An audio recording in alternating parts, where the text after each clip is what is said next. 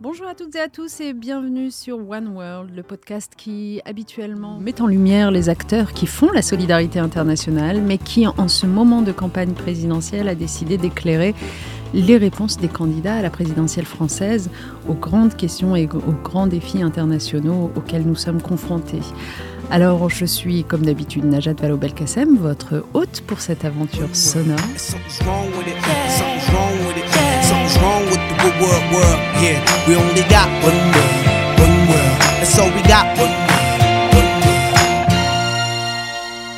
Et j'ai le plaisir aujourd'hui, et je pèse mes mots, de recevoir euh, Félix Hatchadé. Félix Hatchadé, bonjour. Bonjour Naila. Alors Félix Hatchadé est là au nom de la campagne de Fabien Roussel. Donc il est membre du collectif Afrique du euh, Parti communiste français et il est un soutien très actif de Fabien Roussel. Mais Félix est aussi, et tout cela va nous intéresser dans la discussion, médecin de formation, diplômé de l'université Cheikh Anta Diop de Dakar, où j'ai eu le plaisir de me rendre il y a quelques années, euh, spécialisé en santé publique et en éthique médicale. Il a beaucoup travaillé sur les questions d'équité, de justice sociale dans les systèmes de santé.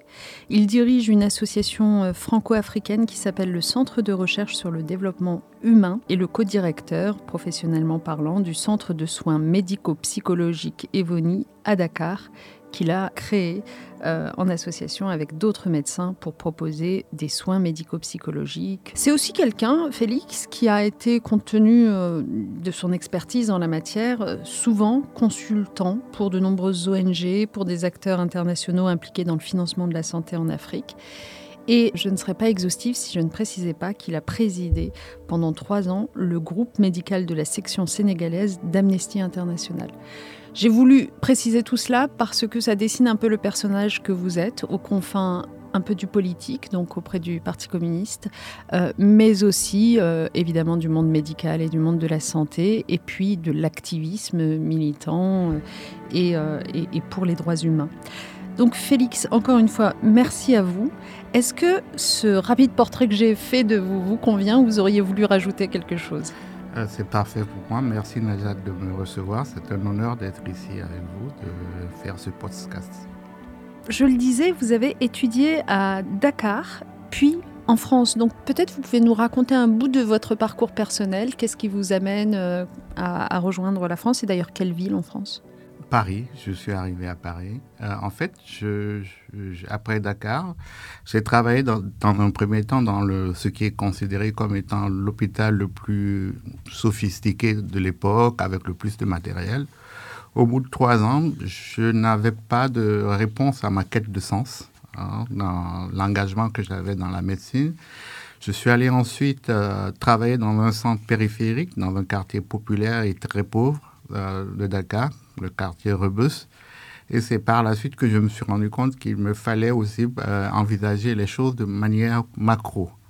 Et c'est pour ça que je me suis intéressé à la santé publique et j'ai commencé, j'ai fait une spécialité à Paris 6 en santé publique.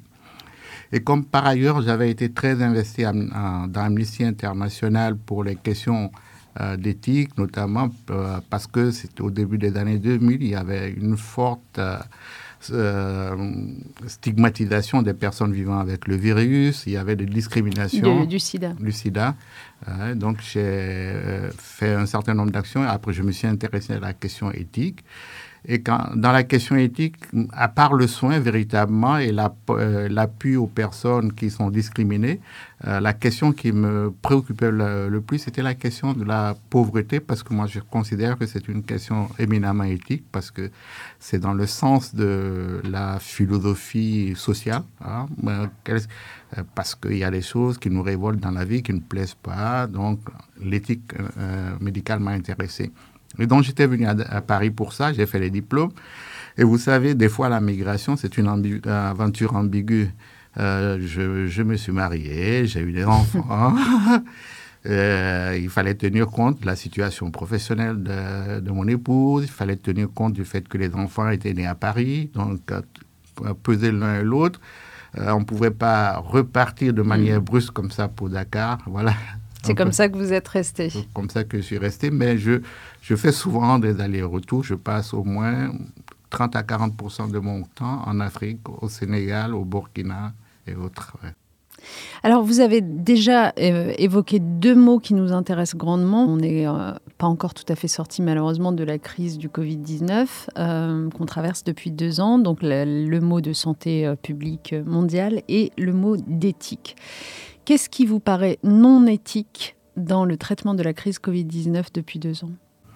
Ben, ce qui me paraît non éthique en premier lieu, c'est d'abord le fait que les pays les plus riches euh, accapare euh, toutes les ressources, euh, alors que nous sommes face à une pandémie. Qui dit pandémie dit l'humanité en entière, notamment sur des questions vaccinales, par exemple. Vous aviez récemment dit que dans un de vos rapports que seul 13% de la population africaine est vaccinée totalement, et donc c'est pas normal, et ce d'autant plus qu'il y a un certain nombre de freins euh, à, l'accès à la vaccination en Afrique en ce qui concerne la Covid. Euh, donc, euh, tout cela fait que je considère pour ma part que c'est quelque chose de non éthique et que d'autre part, l'autre problème éthique que cela soulève et que ça concerne en lui-même l'économie euh, euh, du médicament parce que, et, des vaccins en l'occurrence. On sait très bien que ce sont des vaccins qui ont été développés à partir de technologies euh, dont le financement des des études ont été faites par, par des fonds publics. les, les, chercheurs ont bénéficié de fonds publics pour ça. Et après, l'industrie pharmaceutique se gave, excusez-moi du terme, en mettant avec des prix vraiment prohibitifs. Donc ça, c'est une question, euh, d'autre part, euh, éthique et aussi euh, question de justice de, de, manière générale. Par rapport à, la situation qu'on a connue au début des années 2000 avec l'épidémie du sida, est-ce que vous avez l'impression qu'on n'a pas appris grand-chose sur ce sujet-là de l'économie de la santé? Non, effectivement, on n'a pas appris grand-chose parce qu'il euh, a fallu que beaucoup d'associations se battent d'abord pour que, au début des années 2000, pour que les trithérapies euh, soient accessibles aux pays du Sud. Euh, bah, bah, je, ouvre une parenthèse en disant que c'est ce qui a été à l'origine de la création de One, notre oh, ONG. Hein. C'est ce scandale d'avoir une épidémie mondiale qui fait tant de morts, des trithérapies qui apparaissent, mais qui sont d'un coup si exorbitants que non accessibles pour les plus pauvres. Et c'est One se crée à ce moment-là précisément pour porter le plaidoyer pour un accès euh, aux médicaments, aux traitements. Effectivement, il faut, féliciter les acteurs tels que et autres, les autres associations qui se sont battues parce que le climat euh, idéologique et politique de l'époque était tel que les trithérapies, par exemple, c'était quelque chose de tellement compliqué euh, que les pauvres populations, les pauvres professionnels de la santé des pays du Sud n'avaient pas les moyens nécessaires pour permettre de, de, les prendre, de prendre en charge les patients avec des trithérapies. Ensuite, il y avait les prix, les prix en eux-mêmes hein, qui étaient sans commune mesure avec euh, euh, les capacités des États. Euh, même l'Afrique du Sud, qui était le pays le plus hmm. riche et qui avait le plus de malades, ne pouvait pas, par rapport au prix qui était proposé, permettre que les thérapies soient à la disposition des gens. Et donc à l'époque déjà se pose la question de la levée des brevets. Oui, la question de la levée des brevets qui est un point essentiel. Euh, de, euh, des propositions de Fabien Roussel, le candidat. Euh, voilà, qu'on retrouve donc finalement 20 ans plus tard, aujourd'hui, sur la question du Covid-19. Et donc, ce que vous dites, c'est que votre candidat est favorable à la levée temporaire des brevets sur les vaccins. Sur les vaccins. Et les traitements. Et de manière générale, ce qu'il préconise, c'est que euh, le, médicament et, la santé de manière générale sortent un peu du, domaine du marchand hmm. et que l'on considère comme ça, cela comme étant un bien public mondial hmm. et qu'en fonction, de, en conséquence, on met en place des mécanismes euh, qui permettent aux gens, partout où ils se trouvent, de pouvoir se soigner, de pouvoir bénéficier euh, des thérapies qui leur permettent de, de régler les problèmes de santé qu'ils ont. Hmm. Donc ça, c'est d'ailleurs euh, une mesure qui vaut aussi bien pour le national que pour l'international dans le programme. Dans le programme de, Fabien, Roussel. Très bien. L'une des, préconisations que l'ONG One porte auprès des candidats, c'est de dire, euh, dans les 100 premiers jours de votre présidence, si vous deviez y accéder, euh, il faut agir pour euh, aller vers cet objectif de 70% de la population mondiale qui soit vaccinée en 2022, d'ici l'automne 2022. Alors, on ne dit pas, on, a conscience que c'est très dur d'atteindre ces 70%, qu'on n'y arrivera peut-être pas, que toutes les régions ne sont pas aussi accessibles les unes que les autres. Néanmoins, il faut bien se fixer un objectif. Sinon, juste, on se fait à l'idée qu'on est totalement inéquitable. Donc, euh, on, demande aux candidats ce qu'ils feraient de leurs 100 premiers jours euh, pour aller vers cet objectif de lutte contre la pandémie partout sur la planète outre la levée des brevets euh, donc qu'il faudrait imposer, est-ce qu'il y a d'autres mesures? Il y a plusieurs mesures, parce que l'une des premières mesures, c'est de permettre des transferts de technologie, parce que les, brevets étant levés, on permet les transferts de technologie pour que les vaccins puissent être produits euh, partout dans le monde, euh, parce qu'il y a des capacités vaccinales dans un certain nombre de pays, l'Afrique du Sud, le Sénégal, le Maroc, euh, Il y a une usine de production d'ailleurs sur le point d'ouvrir au Maroc. Voilà. Et donc tous ces pays-là peuvent produire pour eux-mêmes et aussi pour les pays environnants. L'Afrique du Sud a promis euh, de, de, tout mettre en œuvre pour, pouvoir permettre que les pays, euh, que les pays environnants de la sous-région soient, obtiennent des vaccins, les vaccins nécessaires.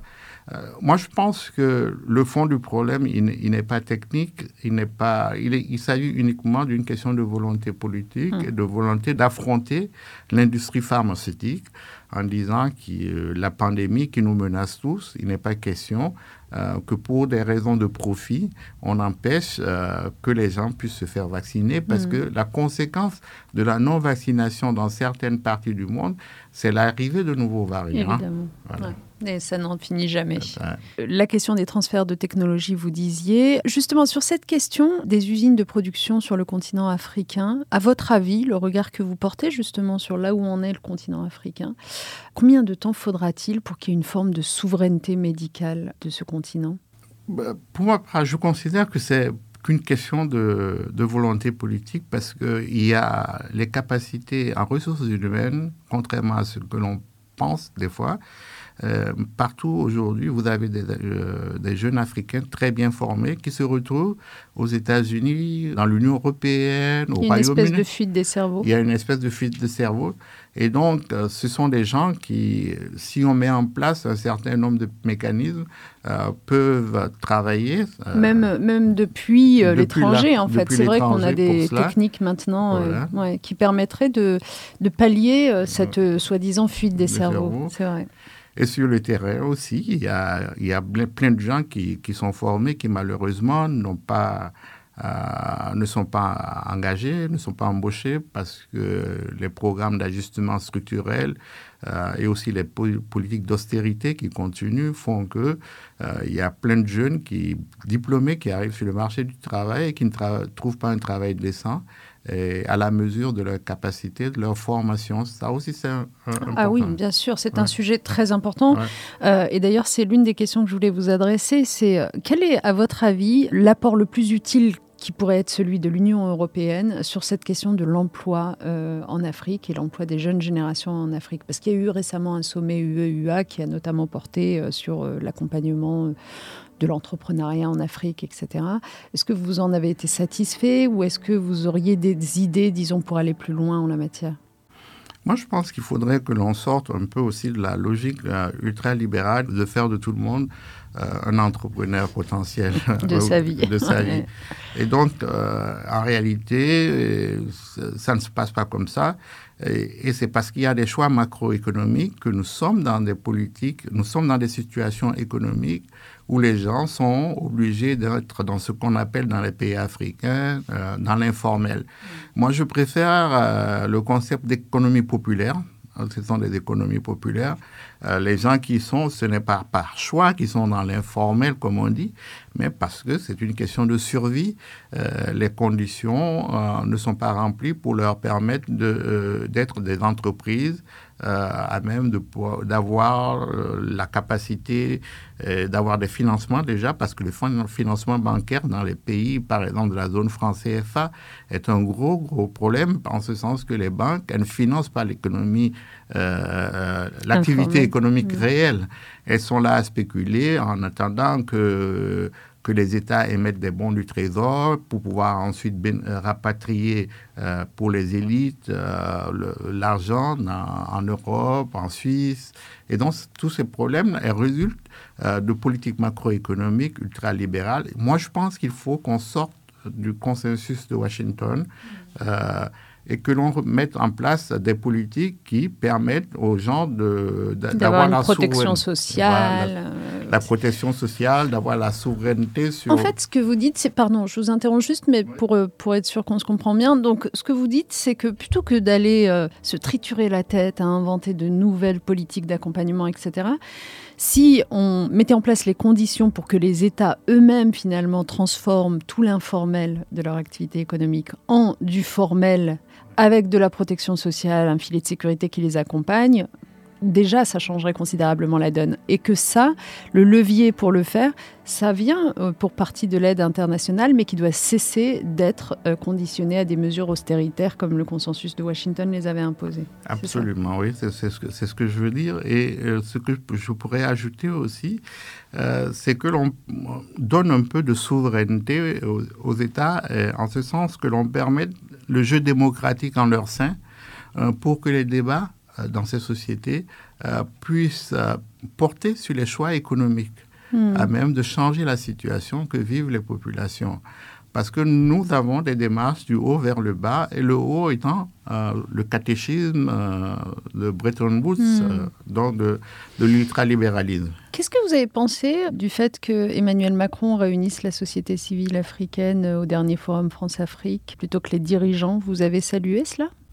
Non, est-ce que je peux être sévère? Oui, oui, non, on vous demande d'être franc ici, bien sûr. Euh, je, dirais que euh, ce n'est pas très sérieux.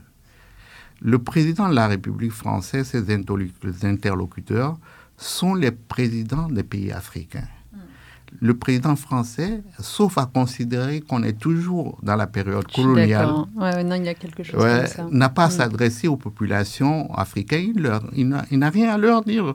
Macky Sall, le président sénégalais, il serait pas, euh, on le regarderait de haut s'il se permettait de dire aux Français euh, ce qu'ils doivent faire. Hein. Oh, en même temps, moi, je considère que c'est quelque chose que ça fait partie du spectacle politique, en réalité, euh, qui se souviendra dans, deux, dans quelques mois, même pas deux ans, dans quelques mois, de ce sommet-là?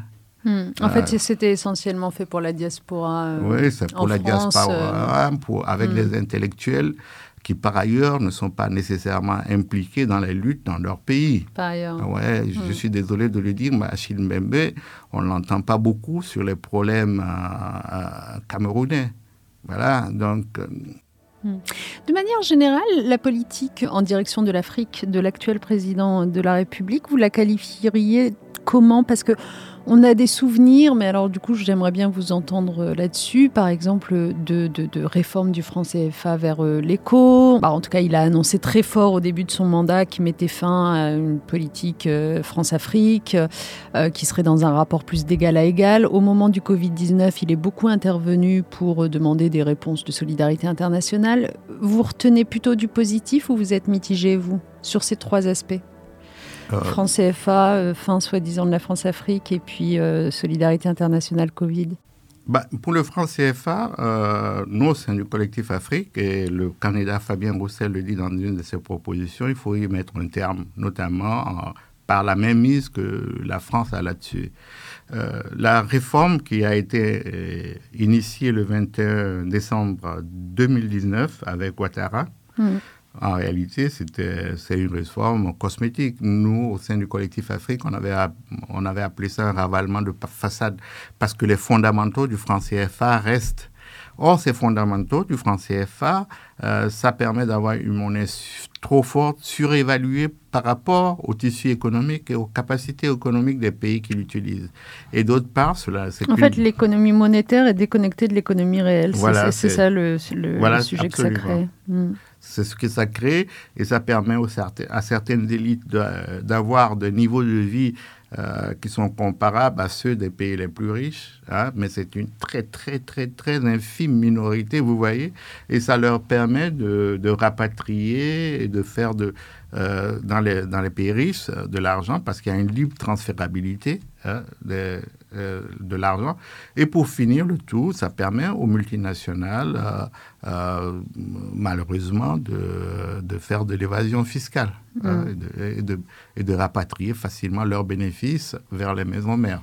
Je une parenthèse ici parce que c'est un, des sujets très importants quand on parle de solidarité internationale ou de rapport égalitaire entre l'UE et, l'Afrique. Cette question de l'évasion fiscale des multinationales et, euh, et, finalement du dépouillement du continent africain par un certain nombre de grandes entreprises à qui on ne demande pas suffisamment de comptes, elle est majeure.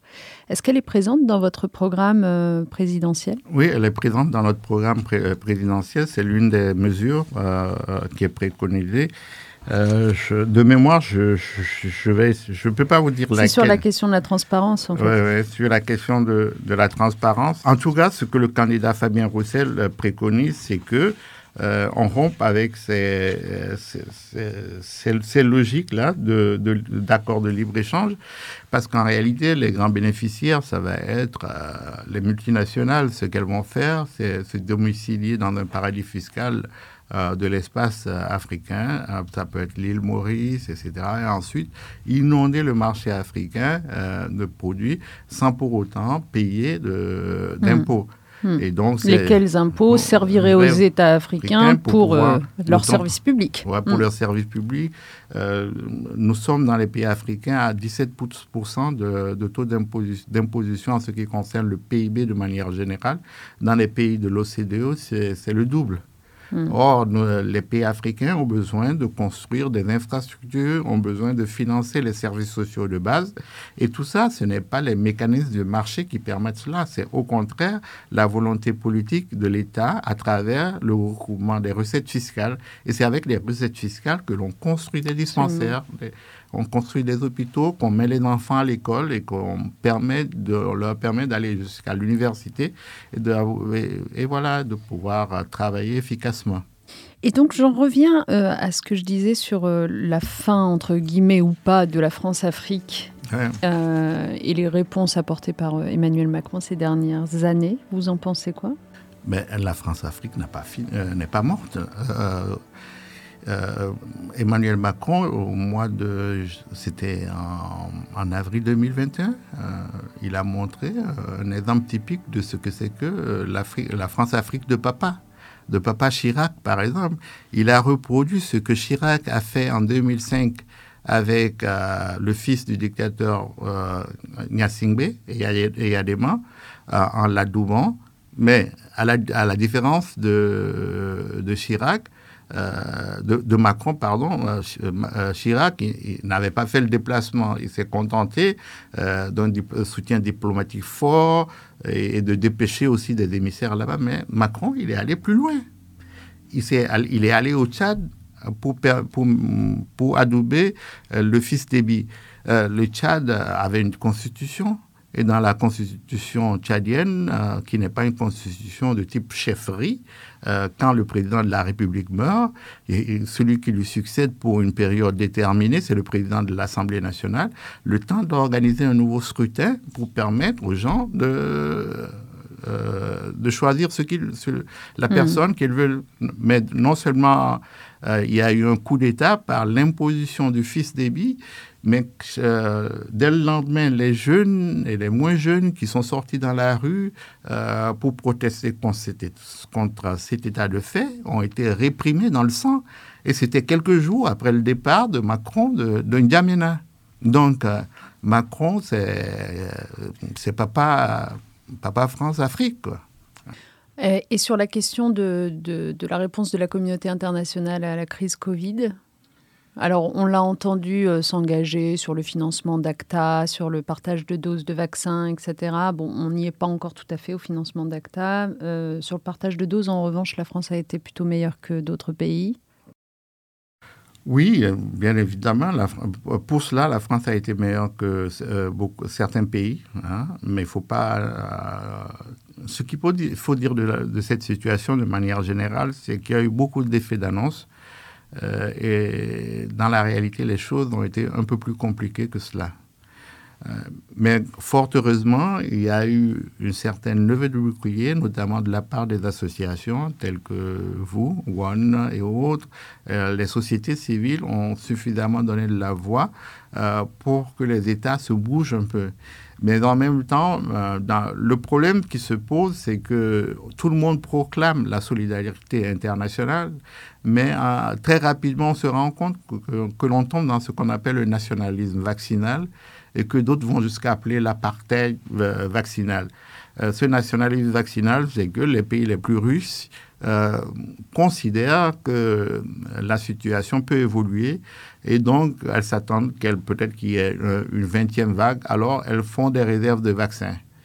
en retour, elles ne pensent pas à l'immédiateté qui consiste aussi à apporter à mettre à niveau la planète entière. La planète entière. Donc c'est ça, c'est ça l'un des, gros soucis. Et puis, euh, et puis même quand cette solidarité internationale finit par s'exprimer vaguement, malheureusement, elle est, euh, elle est bousculée par les événements actuels. Je vous avez peut-être vu que euh, dans le contexte de la guerre de la Russie en Ukraine, des pays qui s'étaient engagés à livrer à des pays plus pauvres des doses de vaccins pour les partager ont fini par renoncer à leur livrer parce que le vote de ces derniers, les pays récipiendaires, en soutien à la Russie, évidemment, était un, problème dans le contexte géopolitique actuel. J'en ai un exemple. Alors, en, l'occurrence, c'est pas forcément l'Afrique subsaharienne, mais par exemple la Lituanie qui avait prévu de livrer 440 000 doses de vaccins euh, au Bangladesh a décidé d'annuler de, cette livraison parce que le Bangladesh euh, a décidé de soutenir la Russie euh, dans son attaque contre l'Ukraine. On a l'impression que, que, ce monde marche sur la tête à tous les égards et que même quand des fois il y a de bonnes nouvelles, elles sont vite remises en cause. Oui, effectivement. On on confond les, les, registres parce que on ne peut pas dire que nous sommes embarqués dans une même galère, notamment la pandémie, et euh, en retour, euh, conditionner un certain nombre d'appuis à des considérations conjoncturelles, notamment la guerre, parce que les gens ont voté euh, d'une certaine manière, parce que le vote en question ne nous plaît pas. En fait, c'est une question qui se pose régulièrement, c'est-à-dire, en gros, est-ce que notre aide aux pays les plus en difficulté, ou plus exactement, il faut toujours dire aux populations des pays les plus en difficulté, doit être conditionnée par des choses? Alors ici, en France, vous avez l'extrême droite, voire la droite, qui vous dit faudrait la conditionner à la régulation des flux migratoires, par exemple. On ne va pas continuer à aider euh, euh, des pays qui ne font pas un effort pour retenir leur population de venir euh, en Europe. D'autres disent, donc ça on n'est évidemment pas d'accord, je le précise, mais d'autres disent il faudrait conditionner cette aide publique au développement, par exemple, à la mise en place d'institutions démocratiques dans le pays. Vous, est-ce que vous trouvez que c'est pertinent de conditionner cette aide ou vous estimez qu'elle doit être totalement inconditionnelle? Moi, je considère qu'elle doit être inconditionnelle dès lors que l'on dit que l'on vient en aide aux populations. Oui, c'est ça. Euh, mm. Je ne vois pas pourquoi euh, on veut que les, les, régimes, les autorités en question soient forcément euh, alignés sur ce que leurs populations veulent.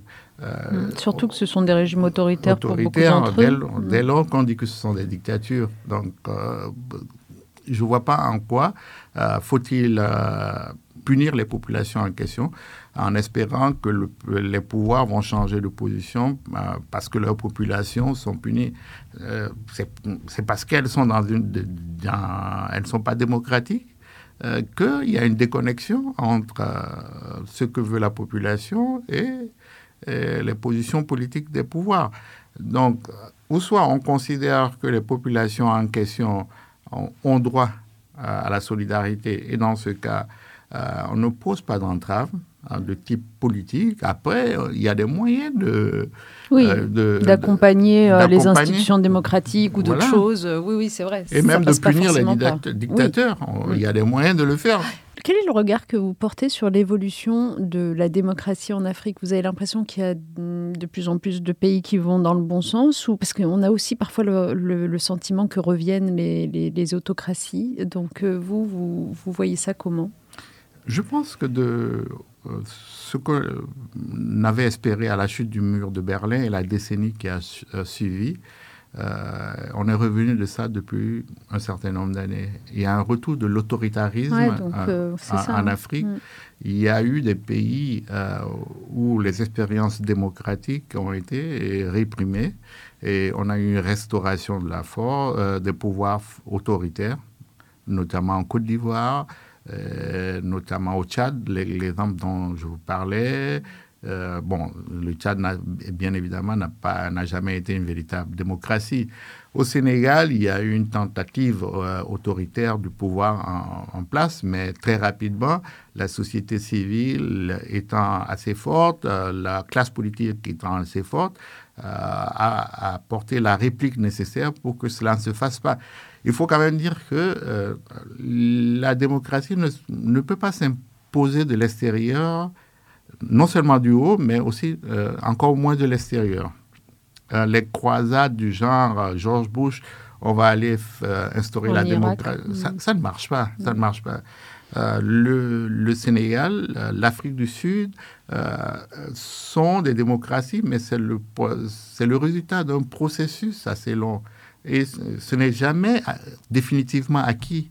Euh, l'exemple que je vous donne à propos du Sénégal, où il y a une tentative de restauration de l'autoritarisme, euh, n'a pas prospéré parce qu'il y a eu en face la, réponse nécessaire. Et cette réponse nécessaire, elle a été efficace parce qu'il y avait non seulement la classe politique qui était impliquée, mais aussi la société civile. Euh, et alors, qu'est-ce qui fait qu'à un moment donné, une société civile va réussir à s'élever et à se faire entendre Donc, euh, le cas dans cet exemple, et à d'autres moments, non? Est-ce que c'est parce qu'elle est plus éduquée? Est-ce que, enfin, je veux dire, est-ce que c'est parce qu'il y a une diaspora à l'étranger qui va peut-être lui apporter un soutien quelconque?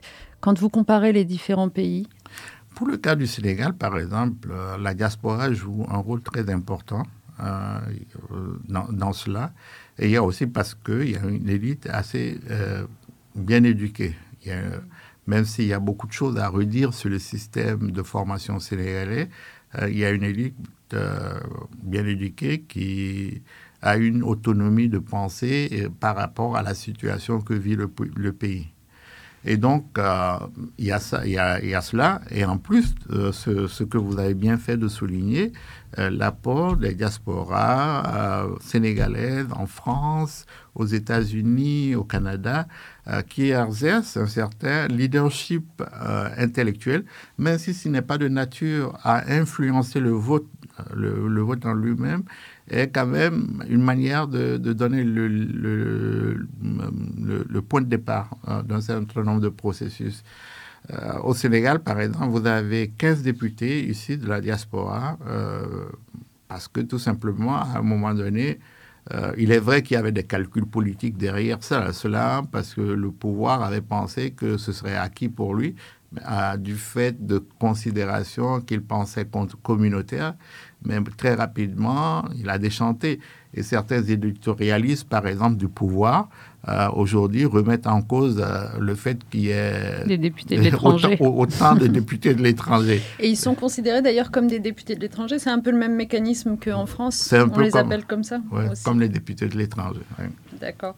oui, moi j'aimerais que vous aviez posé tout à l'heure euh, une question sur, sur la migration. Euh, bah, c'est la question à laquelle j'allais venir, donc du coup je vais vous la poser, pardon, parce qu'en fait je me rends compte que le temps passe tellement vite, mais on arrive déjà à la fin du podcast, et je voulais absolument vous entendre. Alors, je vais vous dire, j'étais mitigée parce que je me disais, comme euh, les rares fois où on parle de, de l'Afrique euh, et de notre relation à elle dans le débat public en ce moment, c'est sous l'angle justement de la migration, est-ce que j'ai envie de l'aborder? Mais en fait, si on va l'aborder précisément pour sortir des caricatures, et, et si vous voulez bien, j'aimerais bien que vous me parliez un des aspirations en fait des, euh, des, jeunes qui continuent, enfin des jeunes et des moins jeunes d'ailleurs, qui continuent depuis le Sénégal ou d'autres pays en Afrique à faire ces traversées dangereuses euh, au risque de leur vie. Euh, de quoi est constituée aujourd'hui la migration Quelle classe sociale est-ce que ça concerne dans les pays concernés, les pays de départ? Il y, a, deux parties. Les principales migrations africaines ne se font pas vers l'Europe. Elles se font d'abord vers les pays euh, de, qui sont limitrophes, sud. Euh, notamment la Côte d'Ivoire, euh, l'Afrique du Sud, le Kenya, le, le, Sénégal, le Maroc, l'Algérie, aussi l'Égypte.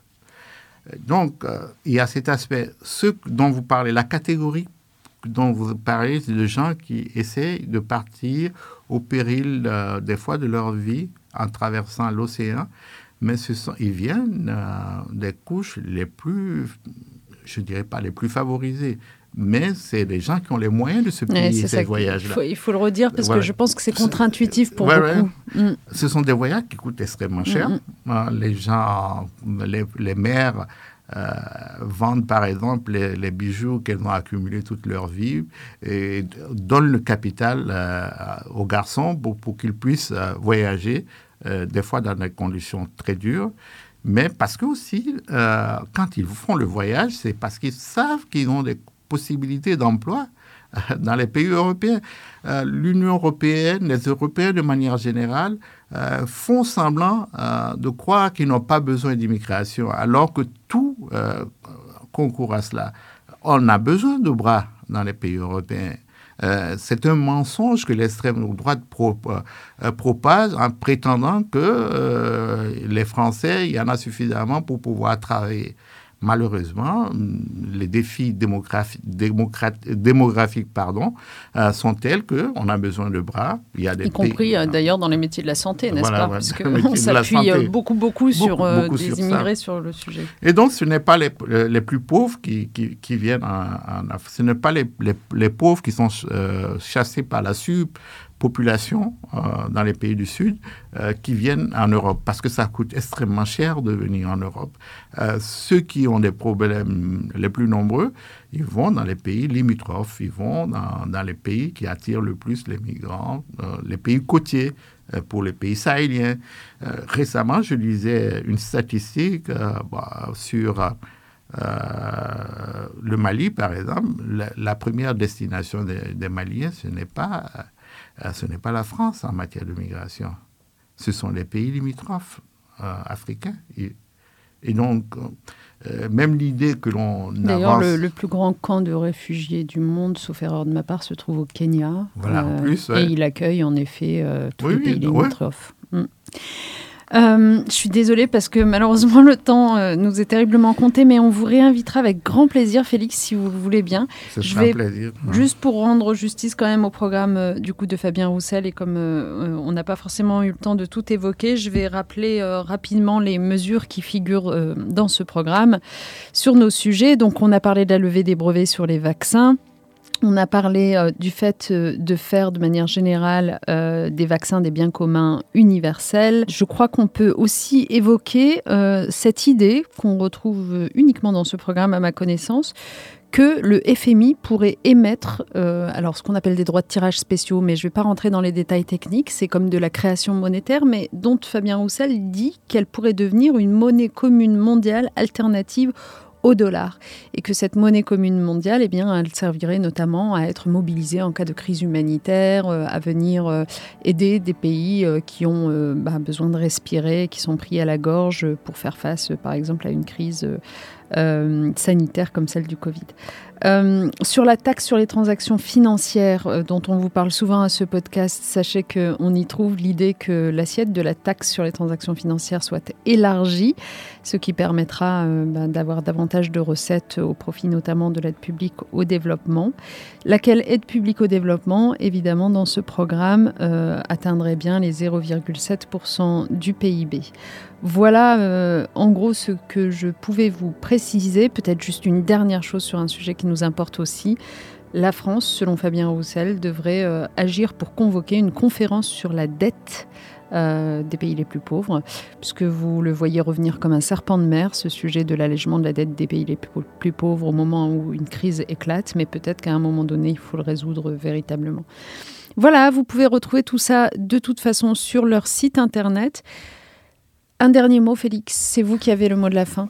Euh, je vous remercie de l'invitation. Euh, ça a été un honneur pour moi de venir parler du programme de Fabien Roussel, qui est un programme de rupture par rapport à la France-Afrique, notamment avec des mesures très fortes, dont l'une d'elles aussi, et qui, est, qui concerne l'actualité immédiate, c'est par exemple le retrait des forces militaires françaises en concertation, bien évidemment, avec les acteurs régionaux du Sahel. Euh, on pense que les, euh, les, solutions aux problèmes qui s'y déroulent euh, n'auront pas de solution dans l'action militaire uniquement. Il faut de la politique. Voilà.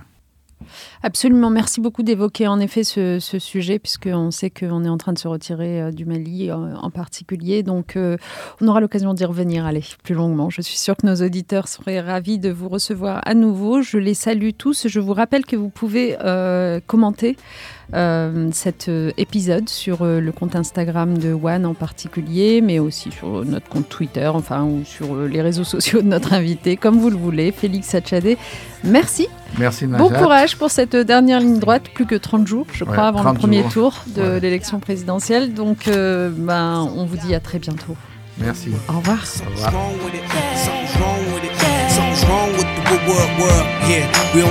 revoir. so we got one.